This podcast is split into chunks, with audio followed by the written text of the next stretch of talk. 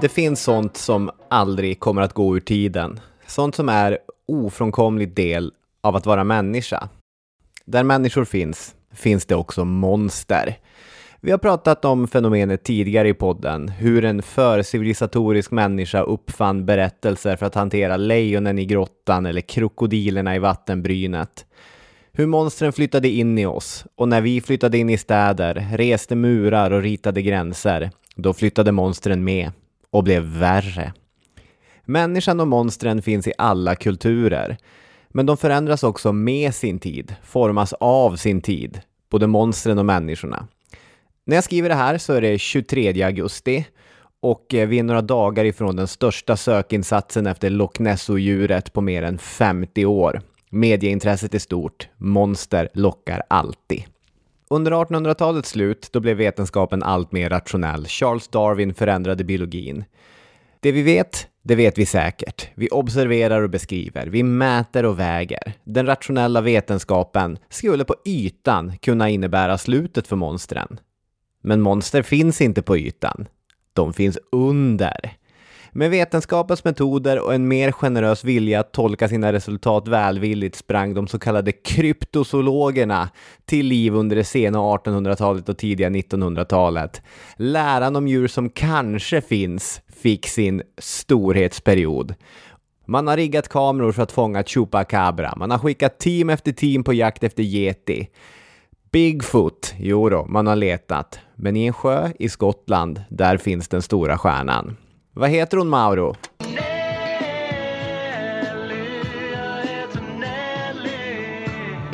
Nej, nästan. Nessie heter hon.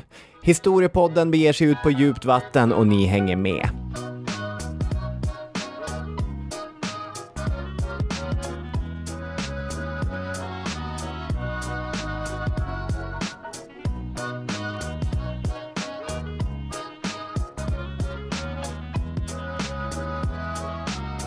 Välkomna till eh, Historiepodden och eh, jaha, nu förstår jag varför du eh, har blandat ihop eh, vad hon heter hela tiden. För det, det, är väldigt märkligt. Jag vet ju att du egentligen är förtjust i Loch Ness-djuret och i Nessie, men det har vid återkommande tillfällen hänt att du har kallat henne Nelly. Och första, första gången tänkte jag att ja, men han sa väl fel.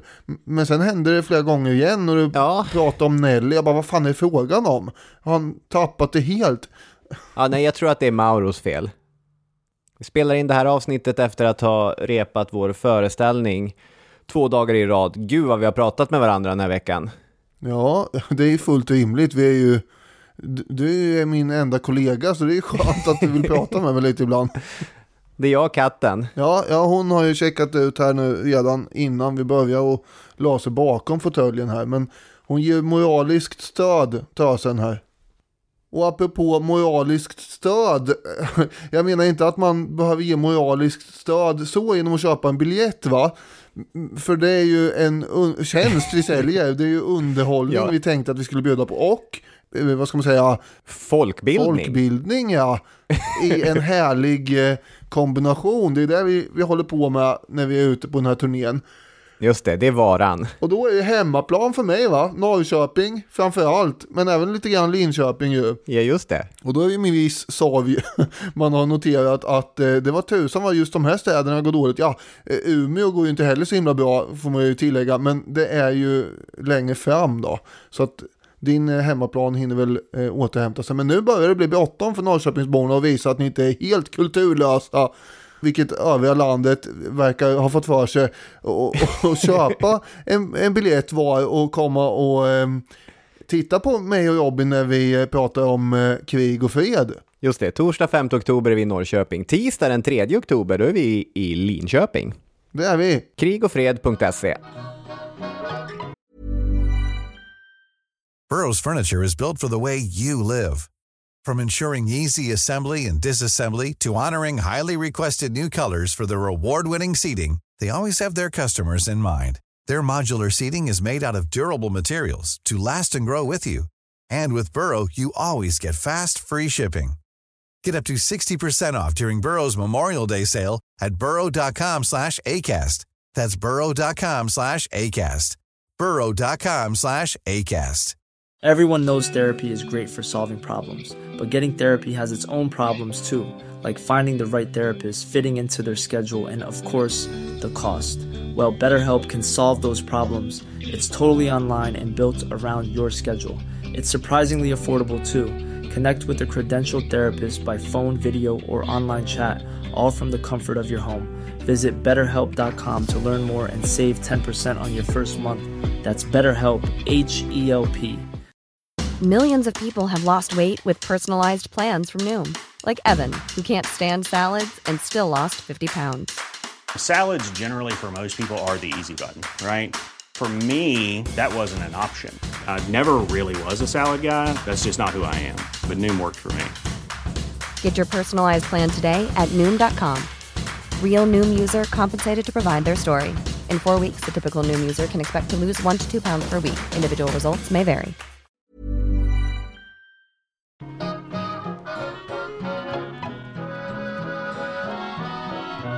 Om jag får börja i det här hörnet då och, och prata om eh, mitt favoritord, kryptozoologi. Jag tycker att det är ett väldigt eh, spänstigt ord. Som jag var inne på i inledningen, under 1800-talet så hade ju det vetenskapliga segrat. Det får man ju säga. Metoderna, institutionen och utförarna blev nya auktoriteter. Vetenskapen blev kung. Och det kommer ju att påverka även sådana som inte tyckte att vetenskapen kunde ge svar på alla intressanta frågor. Faktiskt var det så att eh, både Charles Darwins evolutionslära och eh, vetenskapen om eh, alltså, det som skulle bli paleontologin, vetenskapen om dinosaurierna, fossilerna som låg där i jorden, den gav ny energi till monsterjägare. Som vår favorit Bo Eriksson konstaterar så fann 1800-talets vad ska man säga, pseudovetenskapsmän, kryptozoologerna, vart de än begav sig, spår av monster. Han skriver, världen var full av dolda under. Så istället för att Darwin och Richard Owens och gänget skulle ta koll på monstren så fick monstren ny fart framåt. Det är väl ändå så att många av de här inte, alltså när du säger pseudovetenskapsmän så är de ju ofta vetenskapsmän egentligen fast de eh, så att säga kanske är paleontologer men går vidare i eh, jakten på, på djuren som kanske finns och Ja, då utvecklas väl till någon form av eh, eh, kryptozoologer. Ja. Just det. Det bästa exemplet på det är ju Bernard Hüvelmans. Eh, han är ju ankaret i den här ganska spretiga rörelsen. En fransk-belgisk zoolog som eh, var född 1916. Han hade doktorerat inom zoologi med en avhandling om jordsvinets tänder. Det är ett afrikanskt djur som förvisso är ganska märkligt, men det är trots allt, det, det, finns. Jordsvinen finns. Någon slags blandning av känguru och gris, fast med lite myrslok också. Ju, Fast trynet sitter längst ut på nosen istället. Lite myrsloksgris skulle jag beskriva dem som. men vad är det här för varelse? Vänta. Nej men vad fan är det här? är det här, finns det här djuret? Ja det verkar, Det här djuret Det är finns. så. Det är det som Hyvelmans hade doktorerat på. det här är nästan konstigare än eh, näbbdjuret. Som jag har fört min egen lilla, mitt eget lilla korståg för att bevisa att det är en hybrid. Eh, Men eh, det verkar ju inte vara enligt alla experter. Inklusive Mattias Klum som hävdar att, att det inte var eh, en hybrid. Det blev jag nedskjuten i nationell tv. Ja, det är ju tufft det där med att föra en, en medeltida kamp. Ja. ja, men det här var ett jättekonstigt djur. Det, det är precis som Ja. du säger, det är någon form av myrsloksliknande kanin som ändå är en kängurusvans. Och var kommer gris, eh, eh, så att säga, vart kommer gris? Ja, men det är som ett litet tryne längst ut på nosen. Ja, just det, det ser jag. Ja, Det här, hur många finns det av den här? Jag, jag vill bara, tänk att man är 42 år snart och eh, aldrig hört talas om jordsvinet. Det här är fantastiskt. ja. Världen växer hela tiden. Ja, Ja, men det var ingen som hade några invändningar på Hyvelmans jordsvinsforskning. Den höll vetenskapligt vatten. Men man kan ju bara syssla med jordsvin så länge innan det blir lite trist. Hyvelmans, han vill ju egentligen forska om sjöormar. Vilket är ju det är svårare eftersom de inte finns. Nej, eh, precis. Så hans bok Farliga djur och djur som inte finns eh, från 1955 på svenska 1958 blev på något sätt den formerande texten inom kryptozoologi och det är han som uppfinner ordet. På 60-talet var han en ofta anlitad representant för en lite spännande alternativ syn på djurriket. Man kunde bjuda in Hyvelmans i panelprogram för att få någon som säger det är mycket vi inte vet. Men eh, han kommer tiden att bli mer och mer passé. Men nu låter det ju som att vi pratar mycket om kryptozoologi generellt här va? Och det är inte det avsnittet handlar om. Ja, jag, jag tänkte liksom börja, börja föra det till att eh, inom det allmänna uppsvinget för kryptozoologi så kommer ju jakten efter det som finns där in lock i de skotska högländerna bli allra, allra mest intressant. Folk tyckte att det var spännande det här med att dinosaurier hade funnits och att de tydligen inte gjorde det längre. Eller det visste man att de inte gjorde, men att de hade funnits. Sherlock Holmes-författaren Arthur Conan Doyle till exempel skrev ju 1912 En försvunnen värld. Och eh, den eh, handlar ju då om eh, en grupp forskare som upptäcker en platå i Sydamerika där det finns livs levande dinosaurier. Som knallar omkring och flyger och har sig. En tidig Jurassic Park-berättelse. Ja, det kan man säga. Och Doyle var ju säkert inspirerad av eh, att Inka-staden Machu Picchu hade upptäckts i Sydamerika året innan, 1911. Under 30-talet hade ju sen då King Kong premiär, som vi vet. Just det, och The Lost World ännu tidigare, den filmades 1925 och, och blev liksom, det är den första etablerade monsterfilmen. Sen kommer ju King Kong och, och verkligen liksom etablerar genren. Men sen har vi också uppgifterna om eh, Yeti, alltså Snömannen i Himalaya som eh, kommer fler och fler eh, information om under 1930-talet och sen kulminerar ju de på 50-talet förvisso. Mm. Bland annat en viss John Hunt som vi har pratat om som den här brittiska stela herren som tyckte att han tog i från tårna när han gratulerade Tenzing och Hillary med ett handslag. Han ta tappar ju fattningen helt och hållet eh, och börjar till och med Ja. ta i hand med dem. Eh, han eh, påstod sig ha sett ett eh, fotavtryck av Yeti på 50-talet där när Himalaya var i ropet så att säga. Mm. Och det är ju ganska långt till Himalaya va? Mm. Avlägsen plats. Och det råkar ju även Loch Ness vara. Lämpligt avstånd från det mesta. Sjön är ju dessutom osedvanligt djup eh, och mörk och stor. 3,5 mil lång. 7 miljarder liter vatten finns det i Loch Ness. Den ska ha skapats någon gång eh, för 12 000 år sedan när istiden tog slut senast. Runt sjön så finns det stora områden torv som innebär att det här blåa vattnet som man ser på bilderna, ju närmare sjön man kommer desto mer märker man att det är inte alls blått utan det ser ut som en kopp te där någon har lämnat i tepåsen på tok för länge. Den är helt grumlig och mörk alltså. ja. ja, det är svårt att se med cyklop där- där nere. Ja, så är det. Vi kommer ju att eh, återkomma till honom, men eh, det finns en eh, naturforskare som eh, heter Adrian Shine. Vi har ju sett en dokumentärserie bland annat på eh, SVT Play om mm. Loch Ness och djuret. Och han är ju underbar, jag kommer att höja honom flera gånger i det här avsnittet tror jag. han har långt härligt tomteskägg och så beskriver han miljön runt Loch Ness i den här dokumentären. Han säger att de här höga bergen och dalarna och de djupa skogarna och ödsligheten och det mörka speglande vattnet.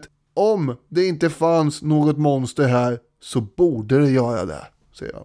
Just det, han är ju föreståndare för eh, det här Loch Ness-museet som ligger där och, och lyckas liksom balansera på den där gränsen att ha- han är ju en, en seriös sansad farbror. Ja, verkligen. Men han kan också kittla fantasin. Om man säger så här, man behöver bara påminna om eh, svenskarnas observationer av minst 6000 ubåtar i skärgården på 80-talet för att bli lite ödmjuk inför att man faktiskt kan se lite av varje i mörka vågor på långt håll. Oh ja, så är det ju. Du var inne på det med att eh, de skotska högländerna där Loch Ness ligger, precis som Himalaya, är väldigt isolerade platser. Och så var det ju på 1930-talet. Det var inte så många som i, i onödan var och, och turistade och, och semestrade där. Men nu kommer ju Loch Ness sättas på kartan ordentligt. För där, i närheten av sjön, så hade makarna McKay ett litet hotell. Drumnodrick Hotel. Och som berättelsen brukar eh, berättas i, i den här moderna fascinationen så sitter de i bilen på väg hem från Inverness, som är närmsta stad. Och helt plötsligt så börjar det bubbla. Eldie, kvinnan då, hon ser ju någonting som börjar röra sig i vattnet. De stannar till bilen och börjar spana ut mot sjön här. Och så ser de ju då någonting, det verkar vara en val eller något som byter vattenytan. Mycket mm. konstigt det här. Och senare så pratar han ju då med fiskeinspektören i området. Och han råkar ju då händelsevis också vara tidningsskribent i tidningen. Och det blir en liten artikel av det här då, i eh, Inverness Courier som tidningen heter. Där står det mm. Märkligt skådespel i Loch Ness. Vad var det? Vattnet skummade och virvlade som eh, i en sjudande kittel. Snart försvann varelsen, som det står, emellertid mm. i en kokande massa av skum. Den här artikeln som publiceras 2 maj 1933, det är ju det första moderna omnämnandet av att det är någonting märkligt som finns där ute i sjön. Där är idén presenterad och nu finns den där ute. Tidningen får ju för sig rätt snabbt en replik från en ångbåtskapten John McDonald som i 50 års tid har kört 20 000 turer fram och tillbaka över sjön och säger att eh, det här fenomenet har jag sett många gånger. Det plötsliga skådespelet där sjön börjar storma och koka och så sen blir det lugn igen. Och han säger att det är ett monster. Nej, det gör han inte. Han, han, är, han säger att det är stimmelaxar. Mm. Stimme stora laxar som ställer till ett som ställer till med ett sjujäkla liv på Loch Ness. Och så sen helt plötsligt så slutar det. Men det kommer ju fler uppgifter än den här då. Och eh, det är folk eh, som har lite mindre nyktiga slutsatser än, och synpunkter än den här McDonald. Som också hör av sig. Mm. Och det spekuleras hej vilt. Och snart kommer också de stora tidningarna i London att dras in i den här spekulationen om det mystiska odjuret. Som det nu börjar kallas. Ja, för det är ju mycket, alltså monstertron är ju stark hos människan och det är ju mycket mer kittlande att tänka sig att man ser någonting okänt där ute än att det är, att det är laxar. Den 4 augusti publiceras ett brev från en turist från London som heter George Spicer. Mm. Och George Spicer har ju då med sin fru en vecka tidigare åkt eh, förbi sjön här på vägarna och sett ett märkligt djur på vägen 50 meter mm. framför bilen. Och han säger att det var det närmaste en drake eller förhistoriskt djur jag sett. Och eh, han hävdade då att det var cirka två meter långt, en lång hals och en kraftig rygg. Och det, det rörde sig fort och så försvann det ner i sjön. Och eh, efter det här så bara forsar det fram andra observationer då från läsare. För han har ju nämligen bett om eh, någon form av eh, hjälp på att identifiera vad det här kan vara för djur. Och därför mm. så öser det in en massa nya idéer på det då. Ja.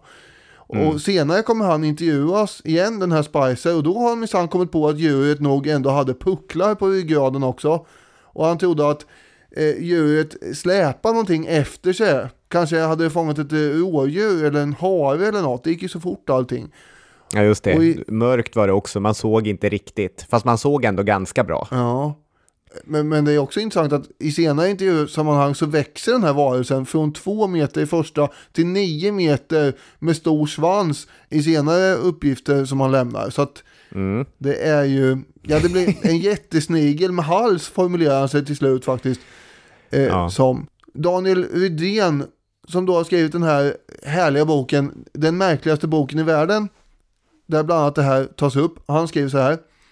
Den som tipsar journalister om en dramatisk händelse brukar inte spara på krutet. Och vi kan lugnt utgå från att George Spicer i sitt första brev gav Inverness Courier allt han hade. När intresset för berättelsen växte förbättrade han den med nya minnesbilder inom citattecken. Fenomenet är väl känt bland vittnespsykologer och de som jämförde skildringen i Times den 18 december med det fyra månader gamla numret av den skotska lokaltidningen kunde inte undgå att märka utvecklingen. Vad paret Nej. hade sett på vägen var förmodligen en utter, slog skeptikerna fast.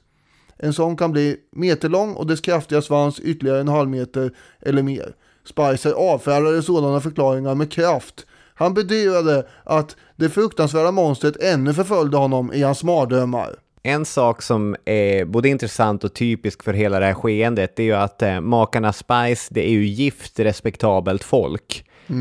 Och det här är ett vittnesmål som, att säga att Spicer ljuger eller bara ger uttryck för fria fantasier, det är lite grann att eh, ta ära och heder av en hedersman. Och eh, så länge de här eh, berättelserna kommer från personer som har lite aktning i samhället, i det brittiska klassamhället, då tas det på ganska stort allvar. Varför skulle en man som George Spicer överdriva? Hans eh, barnbarn, som inte är ett barn längre då, sitter med i eh, den här eh, dokumentärserien och eh, säger What they said was 100% true. och då vet man ju det, att eh, hans farfar skulle absolut inte ljuga.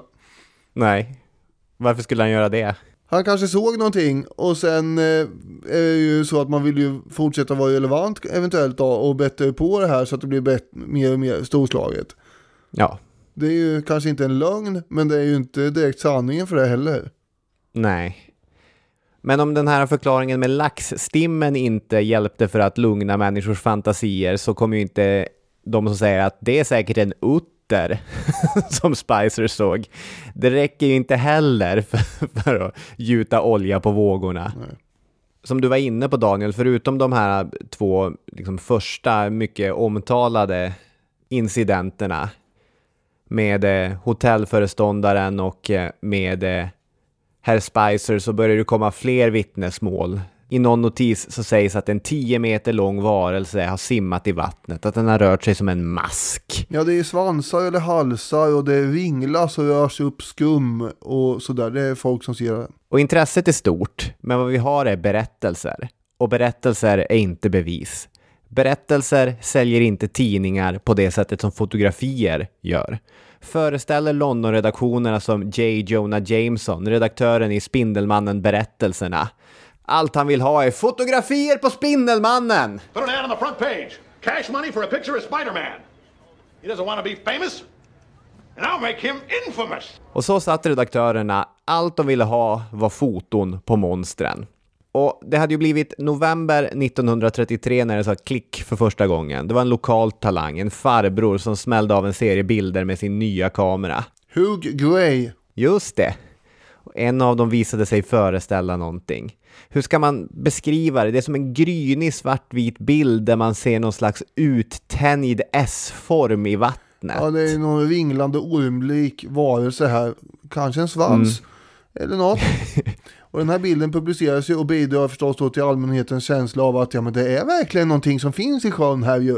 Och nu eh, öppnas ju dammluckorna totalt för hysterin kan man säga. Jag tycker att det är ett ganska vackert foto. Det har ju estetiska kvaliteter, men det är också mycket starka kontraster. Det svarta är helt svart och, och de ljusa delarna är helt vitt. Det är inte nog för att säga att här finns ett monster, det tycker jag inte. Det är också oklart vad är ett monster naturligtvis. För att det är ju någonting är det ju.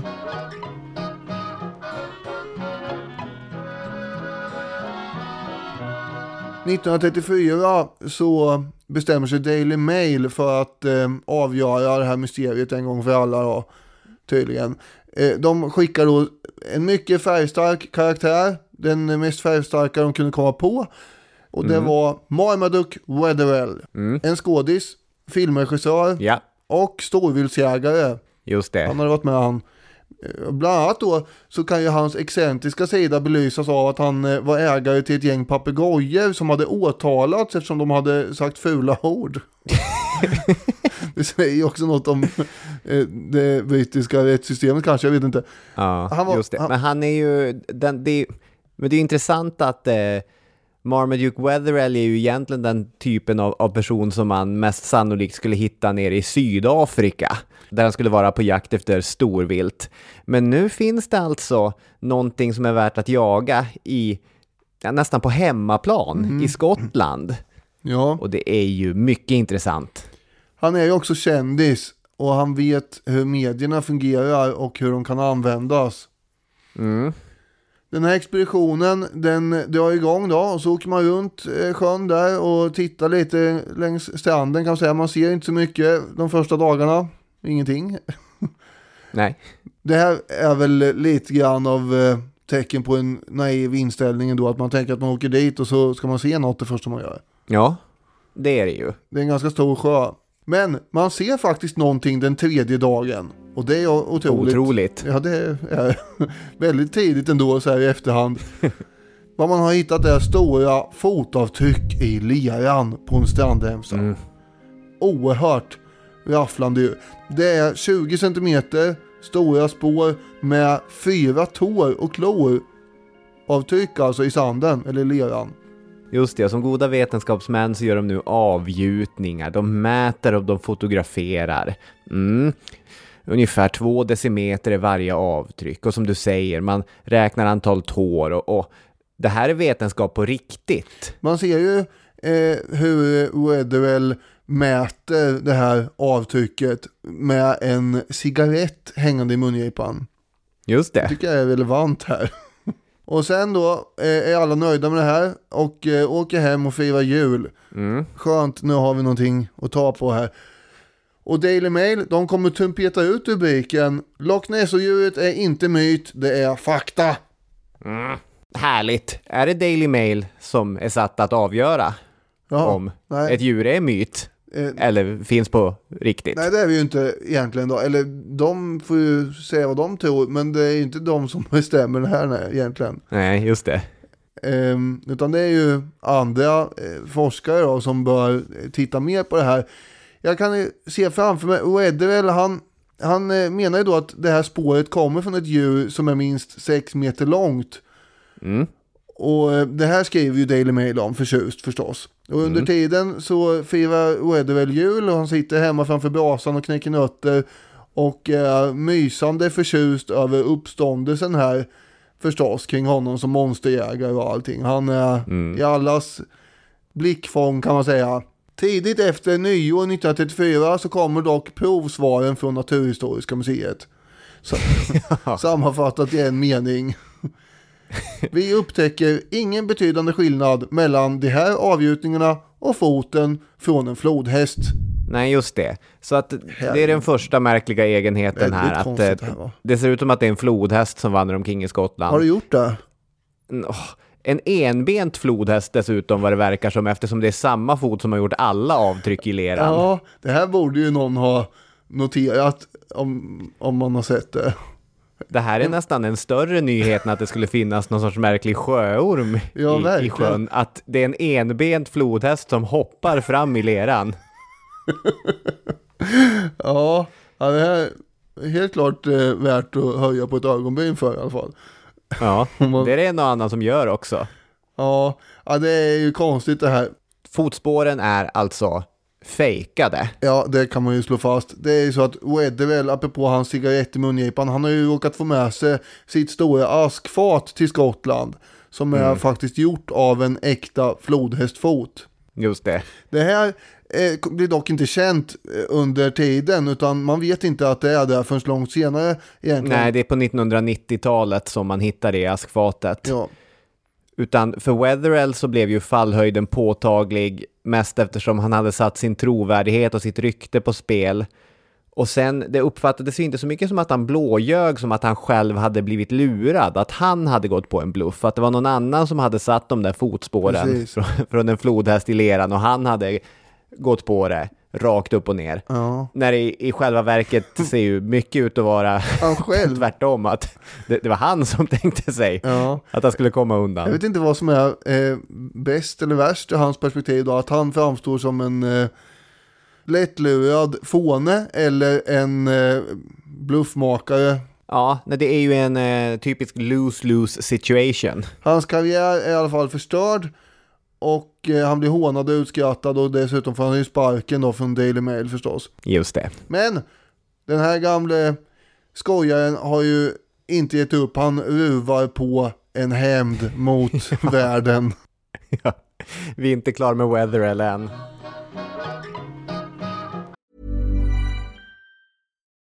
Millions of people have lost weight with personalized plans from Noom, like Evan, who can't stand salads and still lost 50 pounds. Salads, generally, for most people, are the easy button, right? For me, that wasn't an option. I never really was a salad guy. That's just not who I am. But Noom worked for me. Get your personalized plan today at Noom.com. Real Noom user compensated to provide their story. In four weeks, the typical Noom user can expect to lose one to two pounds per week. Individual results may vary. Everyone knows therapy is great for solving problems, but getting therapy has its own problems too, like finding the right therapist, fitting into their schedule, and of course, the cost. Well, BetterHelp can solve those problems. It's totally online and built around your schedule. It's surprisingly affordable too. Connect with a credentialed therapist by phone, video, or online chat, all from the comfort of your home. Visit betterhelp.com to learn more and save 10% on your first month. That's BetterHelp, H E L P. Burrow is a furniture company known for timeless design and thoughtful construction and free shipping, and that extends to their outdoor collection. Their outdoor furniture is built to withstand the elements, featuring rust-proof stainless steel hardware, weather-ready teak, and quick-dry foam cushions. For Memorial Day, get 15% off your Burrow purchase at burrow.com slash ACAST and up to 25% off outdoor. That's up to 25% off outdoor furniture at burrow.com slash ACAST.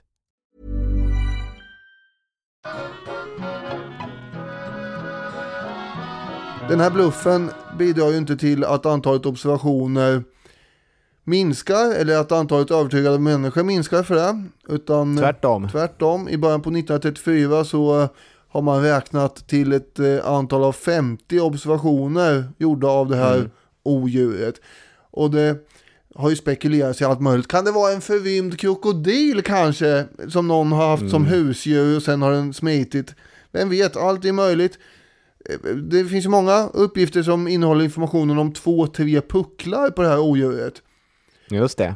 Men eh, när utseendet ska formas så förekommer ju då också, det, det blir ju ofta någon form av plesiosaurus-liknande utseende.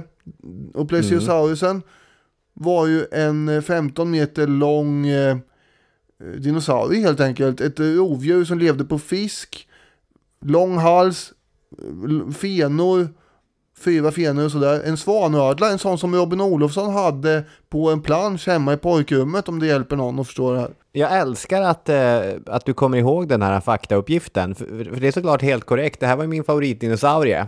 Ja, Det är, ditt minne är ibland helt imponerande. Ja, hade stor respekt och fascination för svanödlorna. Idén med svanödlan då är att eh, kan det vara så att det är en övervintrad svanödla? För vi ska komma ihåg att Plesiosaurus den fanns ju mellan 240 miljoner år sedan och 66 miljoner år sedan då den dog ut. just det. Spridd över i princip hela världen. Man har gjort eh, flera fynd i nordöstra Skåne till exempel. Eh, och Skottland ska väl flikas in. Mm, men det är ganska lång tid. Ja, 66 miljoner år är ju en förbannat lång tid Ja. faktiskt. Och det finns ju fler problem med hypotesen också. Loch Ness är som du sa en istidssjö. Den revs upp av otroliga krafter för 12 000 år sedan. Svanödlorna försvann för 66 miljoner år sedan. Och, och Loch Ness har aldrig haft kontakt med havet. Hur ska den här saltvattenslevande ödlan ha tagit sig till en insjö med sötvatten som inte fanns när den dog ut?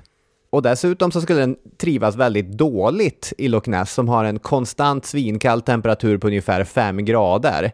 Det är nästan sämsta tänkbara situation för en kallblodig svanödla. Eller en krokodil för den delen. Ja, ja det är, kanske inte är svanödlor eller krokodiler. Även om, även om krokodil hade varit betydligt mer troligt. Men, eh, men som du säger, liksom estetiken av en svanödla, kanske lite mer utdragen och så, den, den har ju verkligen satt sig nu för hur människor tänker på Nessie. En dag så åkte kirurgen Robert Kenneth Wilson till Skottland för att jaga på mark som han hade köpt där. Just det. Han var också ornitolog så han hade med sig kamera för att ta foton av fåglar och så. Tillbaka i London så hade han då foto på något helt annat med sig dock. Han hade stannat vid vägen för att röka och då hade han ju förstås sett någonting enligt egen utsago som var väldigt spännande. Och den 21 april 1934 så publiceras ett foto på sjöodjuret i Daily Mail. Och eh, det blir känt som kirurgens fotografi. Just det. Det här är ju den ikoniska bilden.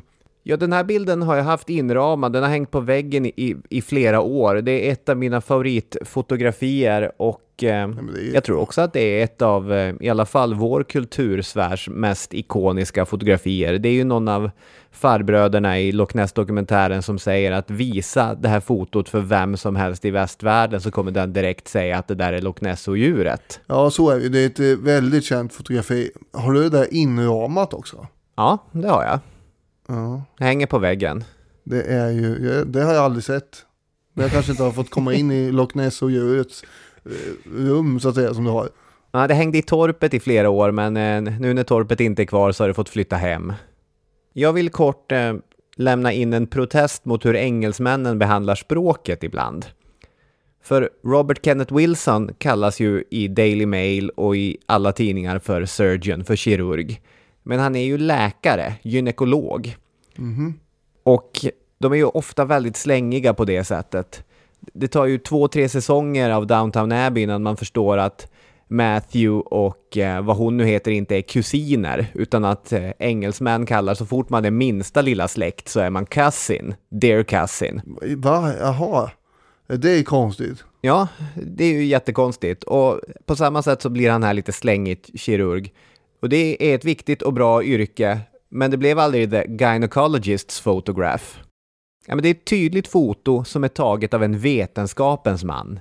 En läkare, en gynekolog, en kirurg. Det är ett vittne som väger blytungt. Ska vi beskriva hur fotot ser ut kanske? Jag gör det.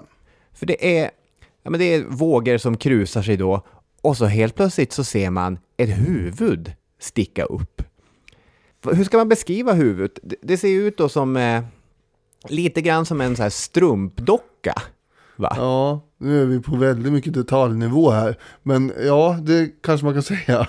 Man ser ju inte så tydligt egentligen. Det, det, det tar slut där fram. Det är som en, en orm fast den är helt svart. Ja, just det. Och- Det är helt svart profil också. Det är en bild som samtidigt skriker två motsägelsefulla saker. Det är därför jag gillar fotot. Det är å ena sidan en bild som utstrålar skräck och rädsla. Den värld som du var rädd skulle finnas. Dina fantasier när du har gått i skogen, när du har stått och tittat ut över någon mörk kärn och tänkt, finns det någonting där? Ja, det finns någonting där. Det är inte din fantasi, det är verkligt. Men samtidigt en ganska mysig bild av ett djur med stolt, vänligt utseende. Nessie ser snäll ut. Vänligt utseende, man ser ju ingenting. Det är bara svart. Eh, och jag tycker ju inte att det ser verkligt ut ens. Nu ska vi ju komma till det senare. Ja. Eh, Att det, det kanske ni hade räknat ut att det är ju inte verkligt. Men eh, jag tycker man ser det också. Den ser alldeles för liten ut. Det är ju, det är ju inget stort djur. Det är ju som att det är en liten eh, dagmask eller något som tittar Ja. upp. Eller en strumpdocka. Ja, jag tycker det syns i alla fall. Mm. Men hur som helst så är det det mest kända fotot av Nessie som hon senare kommer kallas.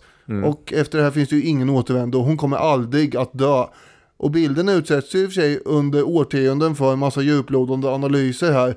Eh, Men eh, fotografen är ju läkare. Och, det, som sagt, Han är en läkare. och, på den här tiden så är det en enorm trovärdighet och prestige i.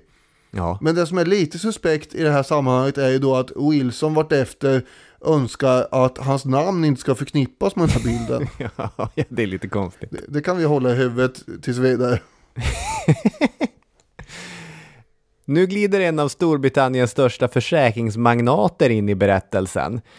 För det finns ju det här stora intresset och det finns alla de här vittnesmålen. Nu börjar det dyka upp fotografier och, och det här börjar vara ganska etablerat att någonting måste finnas där. Man måste ju ta reda på vad är det här? Så han ställer sina pengar till förfogande och sätter samman ett jättestort arbetslag av viltvårdare och lokala guider. Kan du djur, kan du trakterna, då vill jag ha dig. Då vill jag bara, jag vill påpeka en sak här och det är att Edward Mountain är inte den som ger sig in i eh, äventyr bara sådär hipp som happ utan han Nej. är en ganska sansad herre egentligen för han var ju den som vägrade att försäkra Titanic.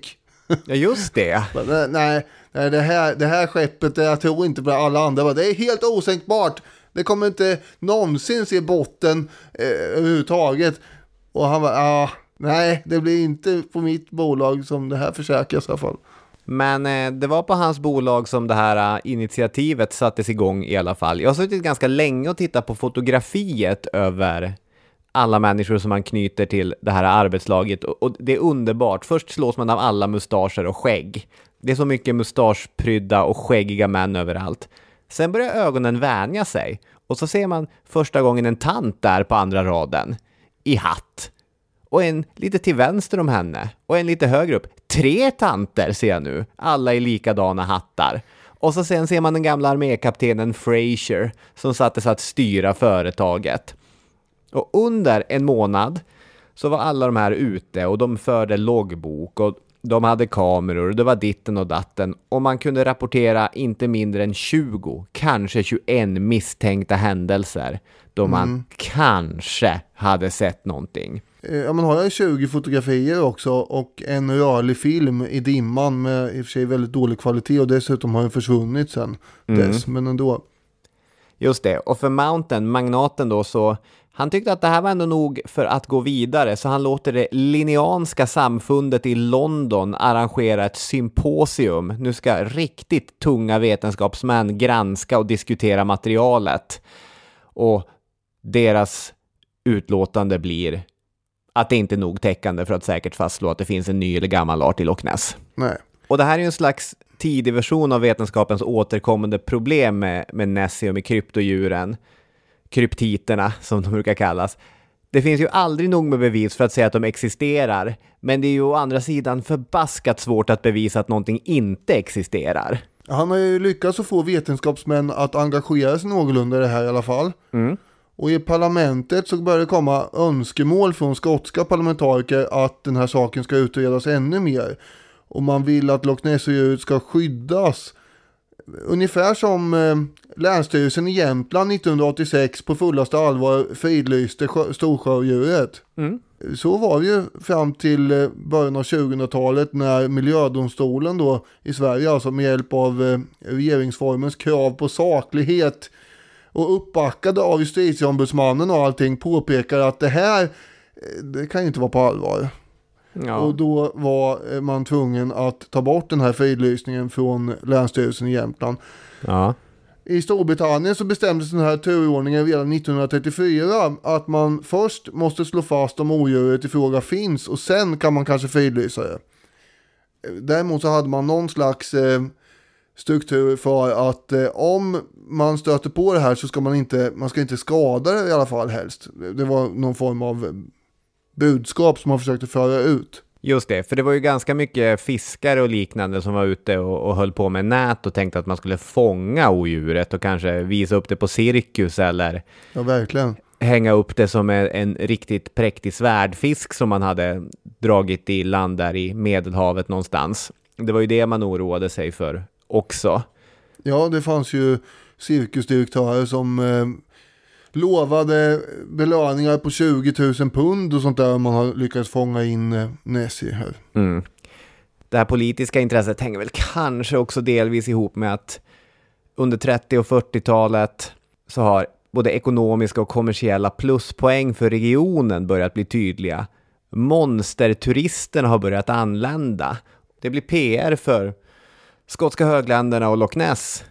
Ja, och det kommer ju bara öka ännu mer med tiden förstås. Mm. I samband med att turism som eh, fenomen i sig ökar. Intresset hade ju dämpats lite grann för Loch Ness-djuret under andra världskriget. Det var kanske inte så konstigt, det fanns annat att tänka på. Just det, man hade annat för sig. Men efter kriget så vaknade det till liv igen. Och 1955 så är det en bankdirektör Jag vet vad jag gör, jag är inte bankdirektör.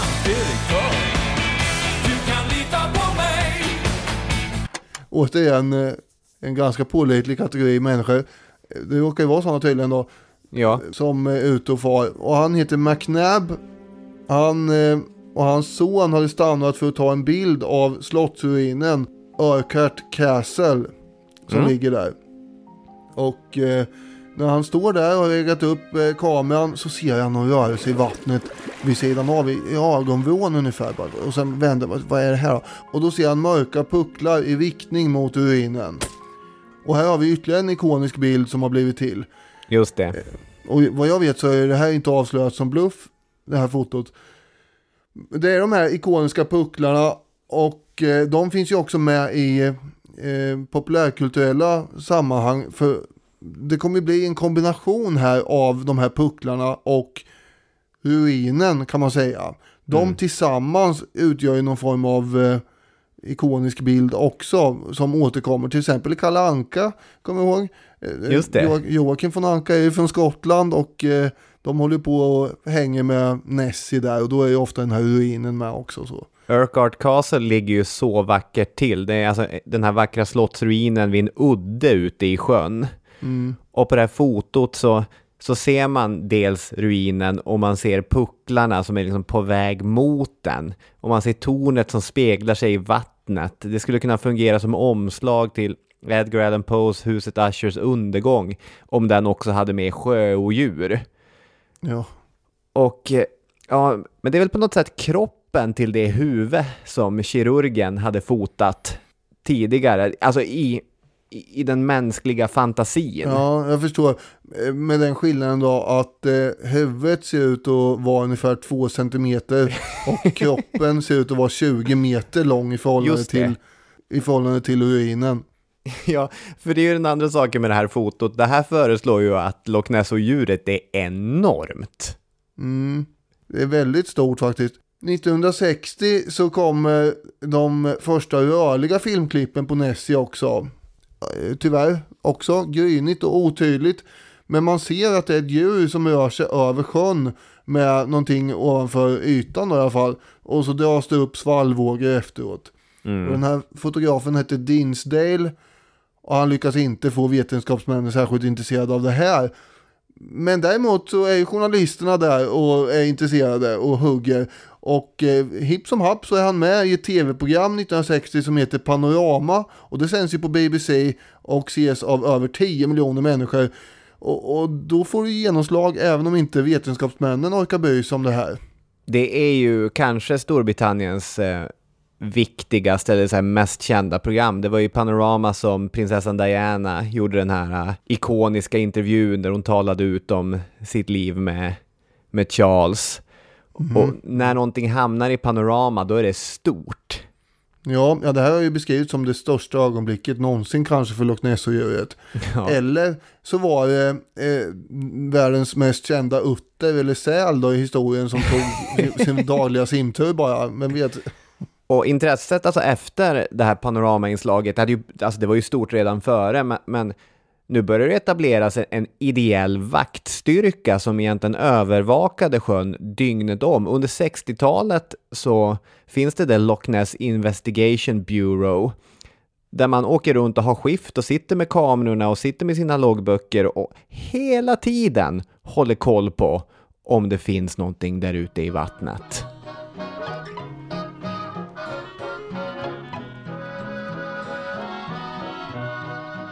ja, det är många som kommer sitta där och ha koll nu. Och det här hänger ihop med också att Dinsdale har ju försökt kontakta Peter Scott. eh, Som då är periodens mest eh, kända profil inom naturskyddsfrågor. Eftersom han också var en populär programledare för naturprogram på tv. Han var ju som vår tids Attenborough. Mm. Eller, eh, eller Bo Landin eller något, jag vet inte. Härlig referens. Ja, eh, han var också medgrundare, den här Peter Scott, till eh, Världsnaturfonden. Och han hade ju då med sina kontakter som han hade försökt få forskare att intressera sig för det här. För själv hade han nämligen blivit väldigt eh, nyfiken av eh, Dinsdales videoklipp där. Och han lyckades ju få med ett gäng zoologer på tåget så att säga att vilja undersöka den här saken och så blir det nya expeditioner som du sa. Och jag tycker inte att det är särskilt konstigt, alltså att man att man åker iväg och försöker ta reda på det här. För det är ju delvis väl en zoologs jobb att bekräfta olika arters existens. Alltså det är ju en, man måste ju drivas av en viss nyfikenhet väl, att man eh, bara undrar vad är det här? Det här ska vi undersöka. Det, blir, det gör ju inte att man är knäpp ändå, Nej. tycker, tycker inte jag. Men, men det verkar som att det är en väldig ängslighet i, från zoologernas håll att överhuvudtaget ta i det här. Ja, men det finns ju också så otroligt många arter som vi inte känner till. Det räcker väl med att bryta upp en stubbe och det finns massa insekter som man inte har någon aning om. Eller man kan åka ut i regnskogen och, och vi har hur dålig koll som helst. Men, men det här är ju själva grejen med, med Loch Ness och kryptozoologin är ju att det existerar både i vetenskapen och fantasin samtidigt och därför hamnar det alltid mellan eller på båda stolarna. Jag fattar att det är, det är svåra frågor för en seriös zoolog att närma sig. Mhm.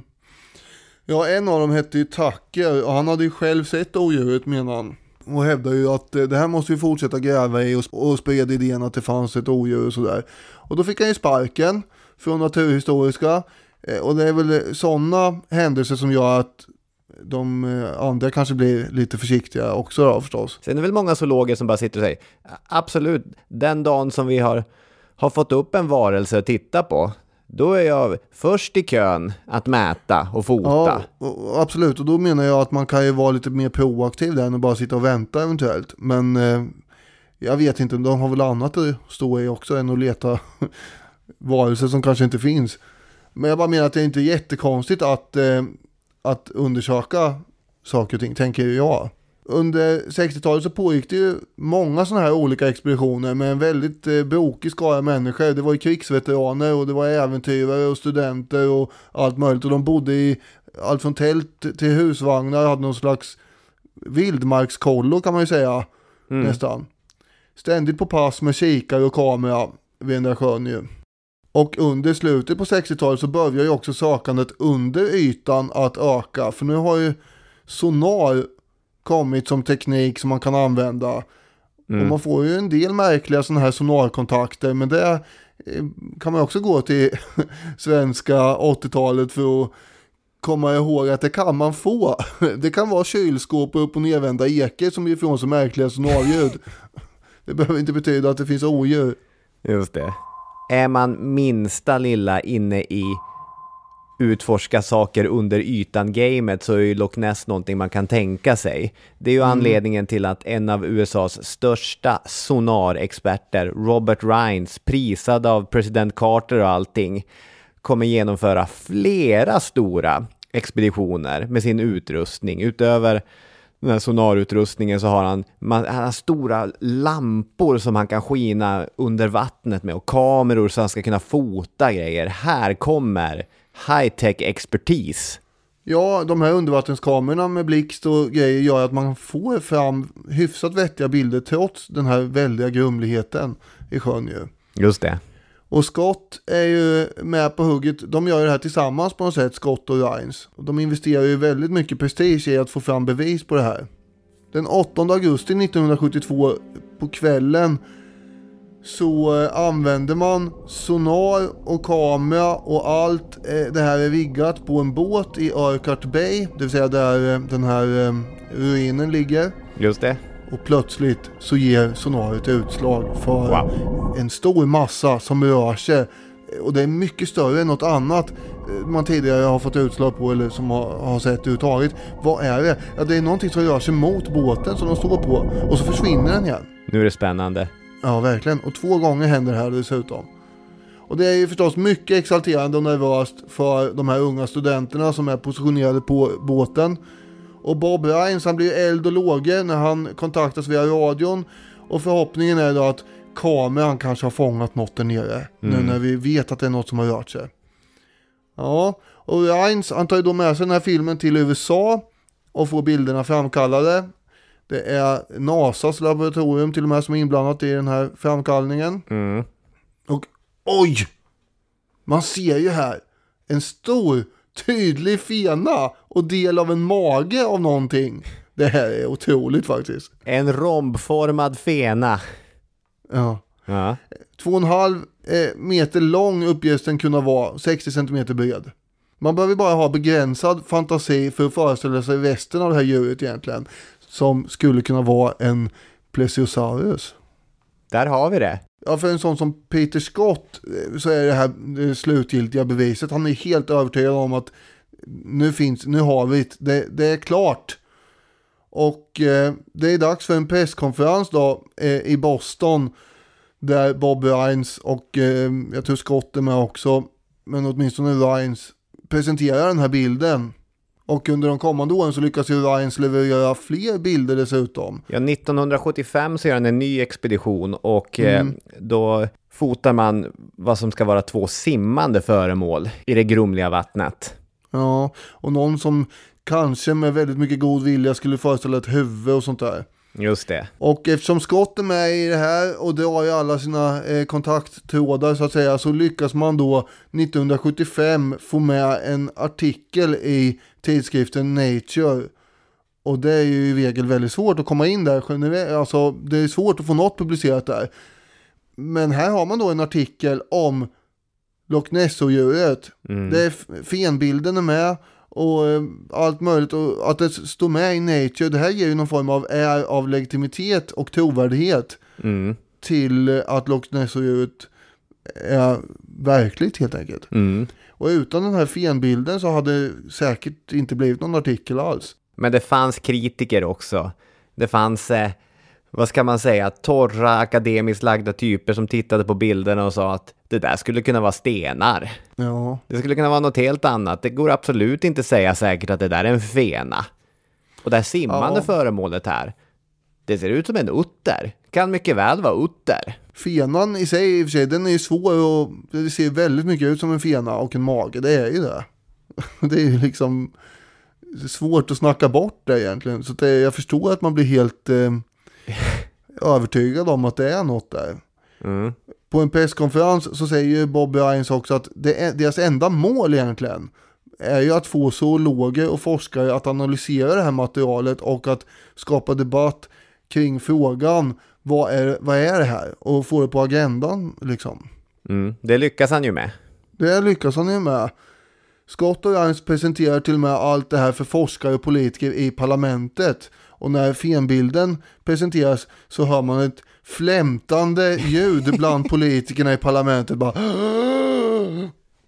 Ja, det är ju nå- något speciellt det här. Och Naturhistoriska museet, de är ju de som stegrar sig mot all den här uppståndelsen. För att det finns ju egentligen inga bevis, förutom möjligen den här fenbilden då.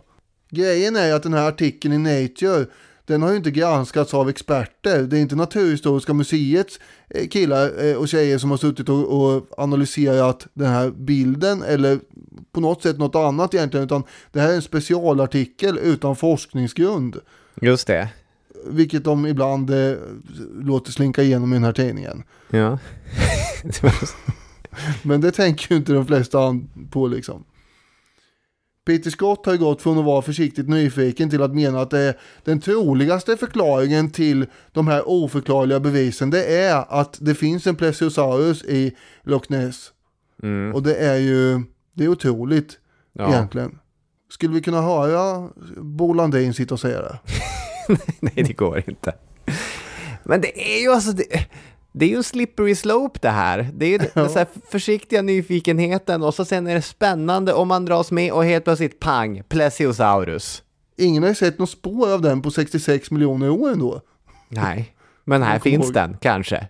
Kanske. Robert Rines, som vi inte är helt färdig med, men han gjorde ju expeditioner både 2001 och 2008 också, när han fick ny vind i seglen.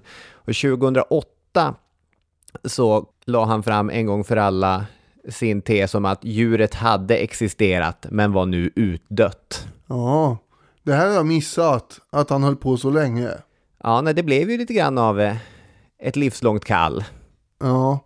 ja, det har ju hänt grejer däremellan, mellan 1975 och 2008 kan man säga. Ja, just det. Som vi ska komma in på va.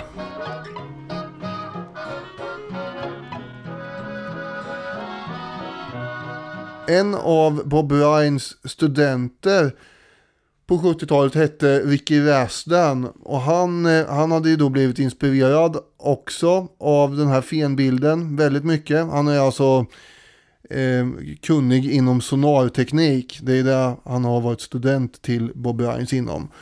Och han får med sig en kollega som heter Erland Keeler. Och de börjar sen då på eget bevåg tio år senare att eh, studera den här sjön då, Loch Ness. Det är på 80-talet nu.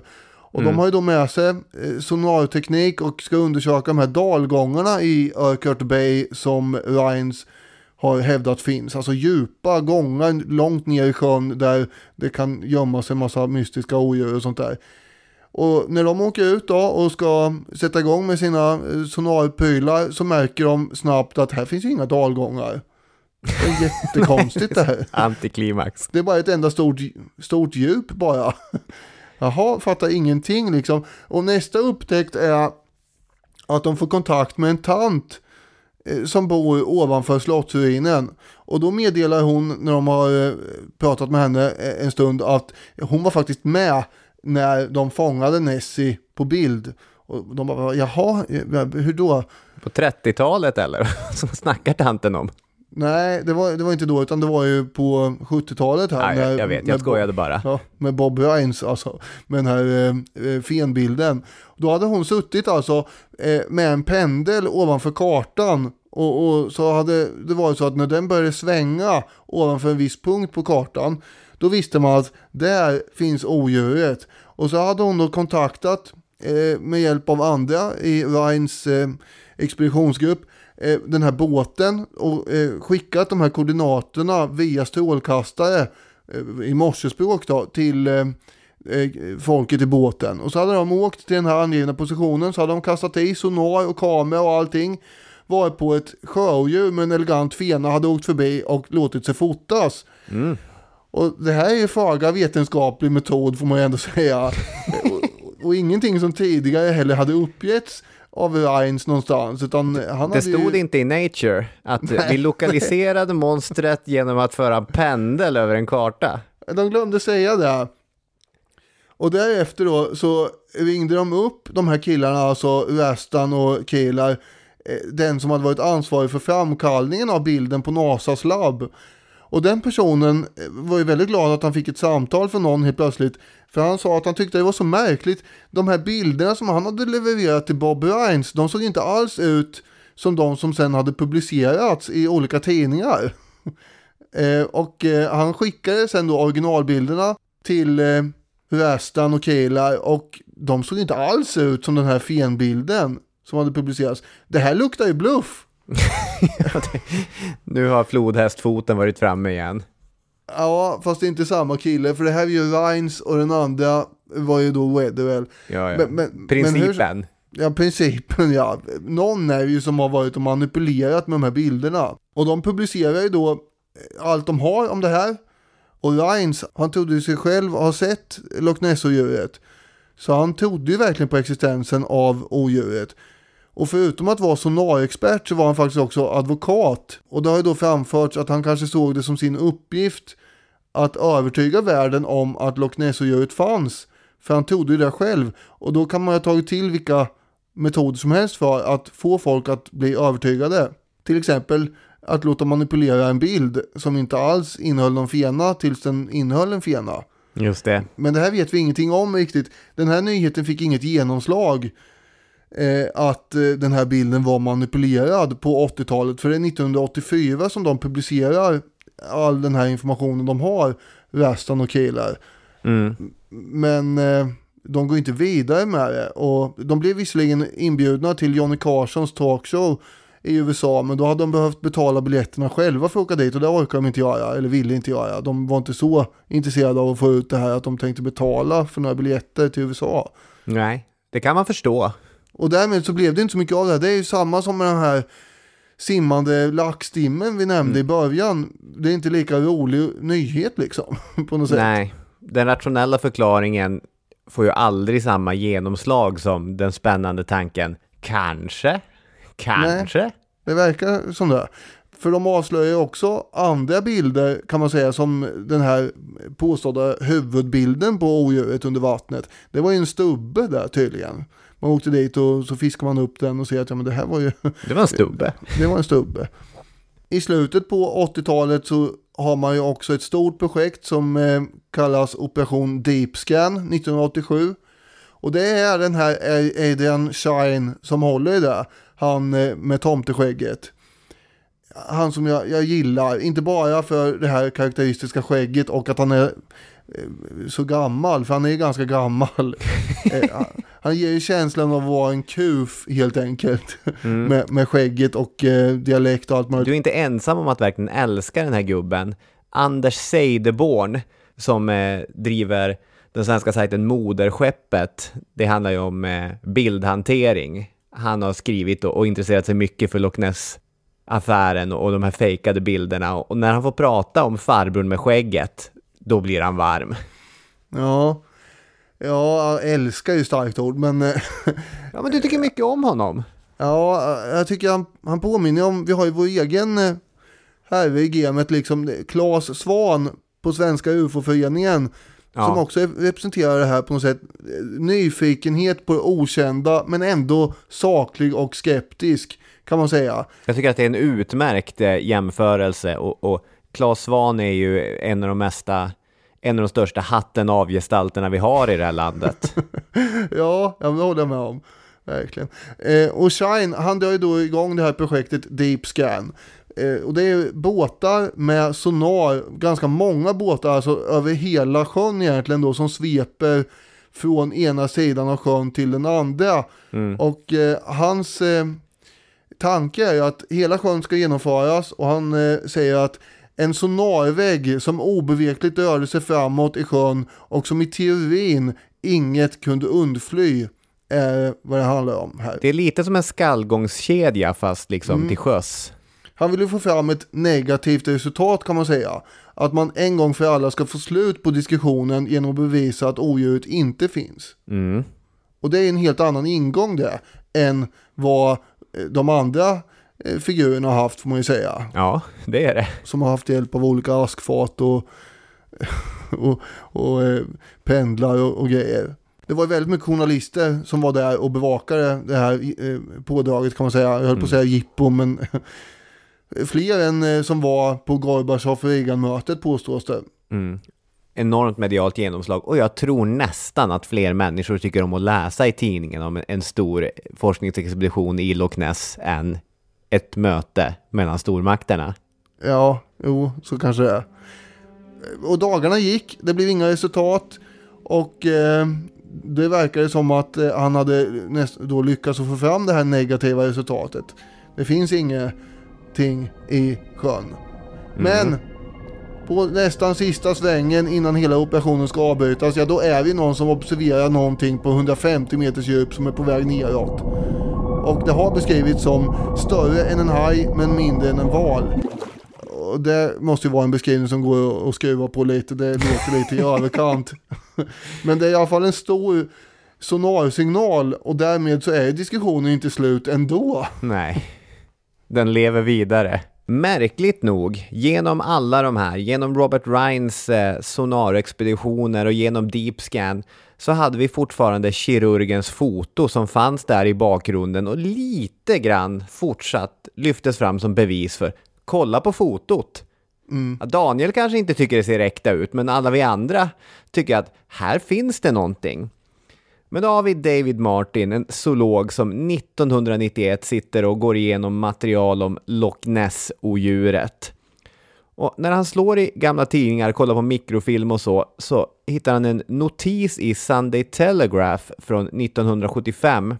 I den här notisen så finns det ett namn som man fortfarande kan spåra, det är Christian Sperling, som kommer visa sig vara 90 år gammal en farbror som har ganska lite intresse av Loch Ness-djuret.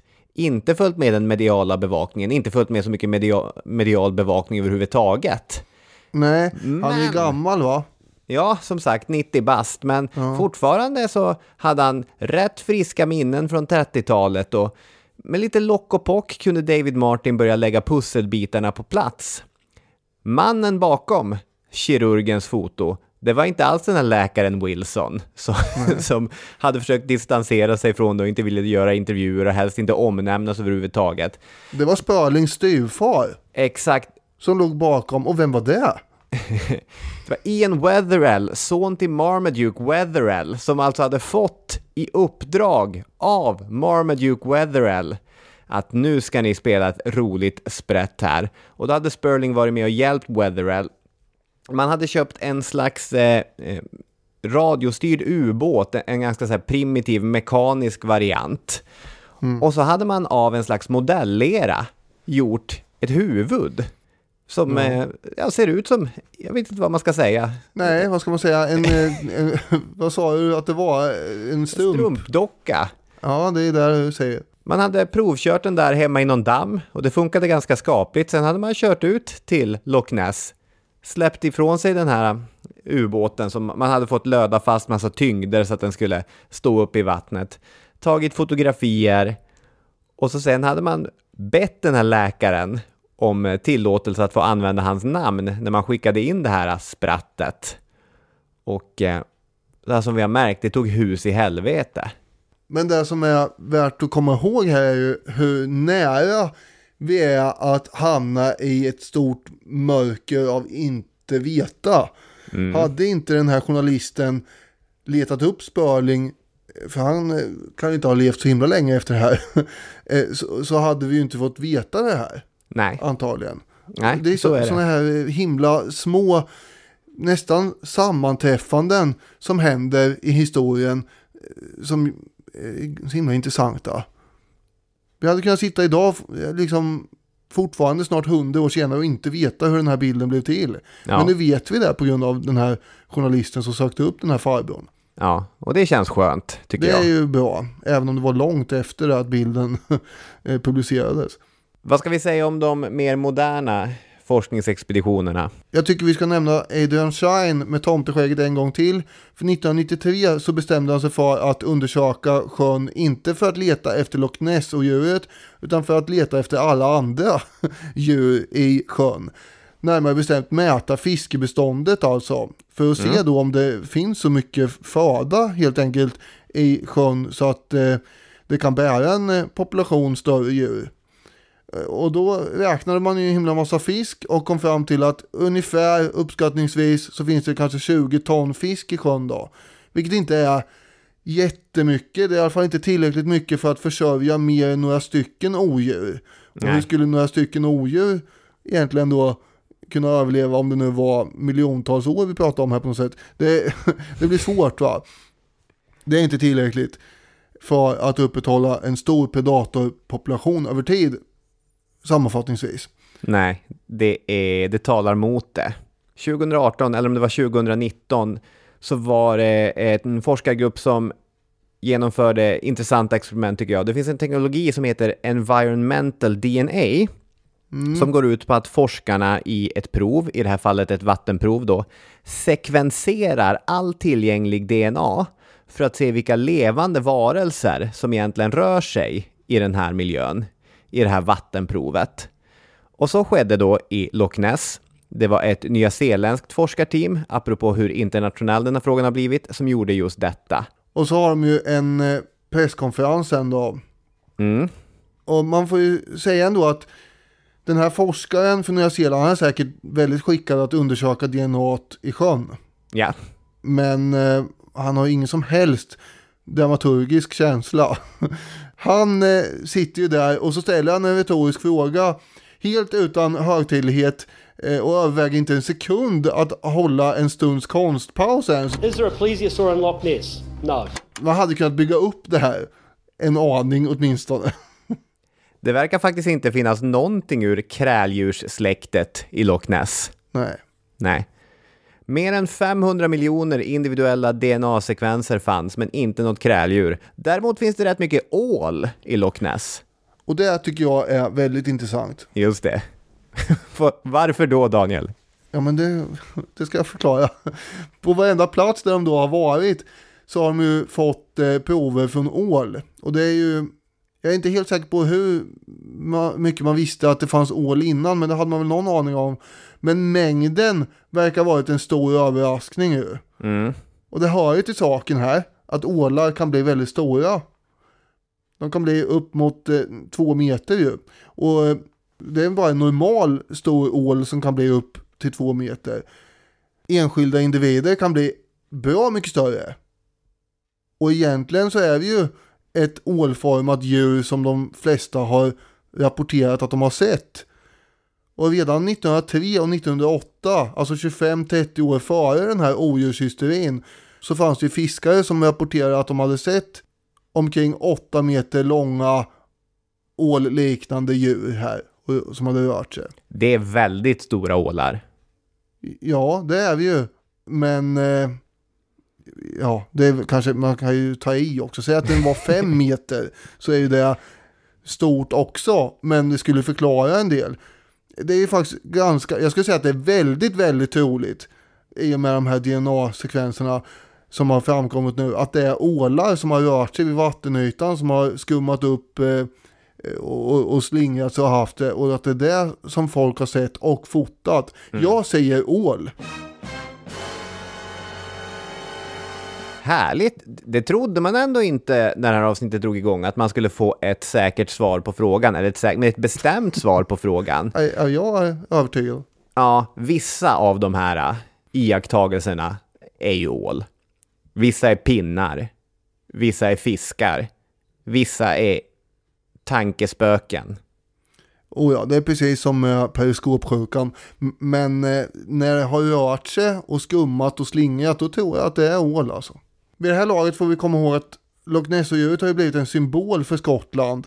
Mm. De senaste 30-40 åren åtminstone, kanske ännu mer. Och turismen runt sjön tjänar ju stora pengar på den här myten. Och odjuret har ju fått en egen identitet, hon är en hon, hon kallas Nessie. Och det finns en uppfattning om hur hon såg ut, antingen är de här långa pucklarna, att hon är som en stor ål. Mm. Eller eh, så är det plesiosaurus liknande. What do you want from us monster? And the monster bent down and said I need about 350. Eh, och, och här kan man då sälja t-shirtar och gosedjur och så vidare. Och är något man vet så är att när gosedjuren kommer in i bilden, då spelar det ingen roll om eh, fotografier avslöjas som fake eller att sjön i övrigt skulle vara helt död på liv.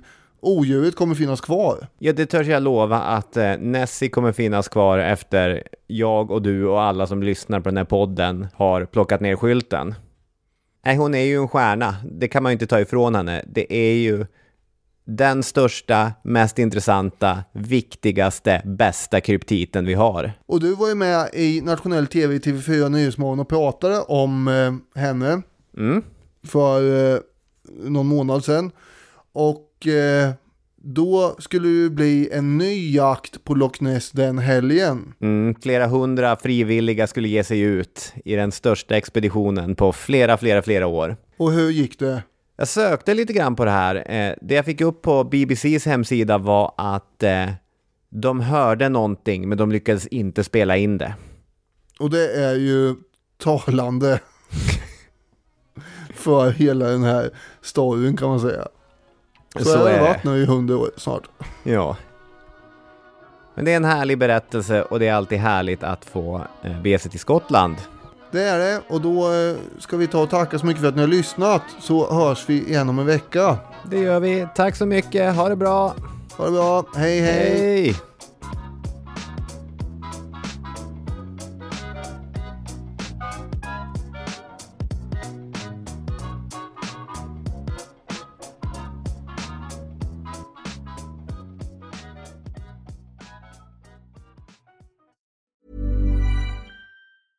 Hey, it's Paige DeSorbo from Giggly Squad. High quality fashion without the price tag. Say hello to Quince. I'm snagging high-end essentials like cozy cashmere sweaters, sleek leather jackets, fine jewelry, and so much more. With Quince being 50 to 80% less than similar brands. And they partner with factories that prioritize safe, ethical, and responsible manufacturing. I love that. Luxury quality within reach. Go to quince.com slash style to get free shipping and 365 day returns on your next order. Quince.com slash style.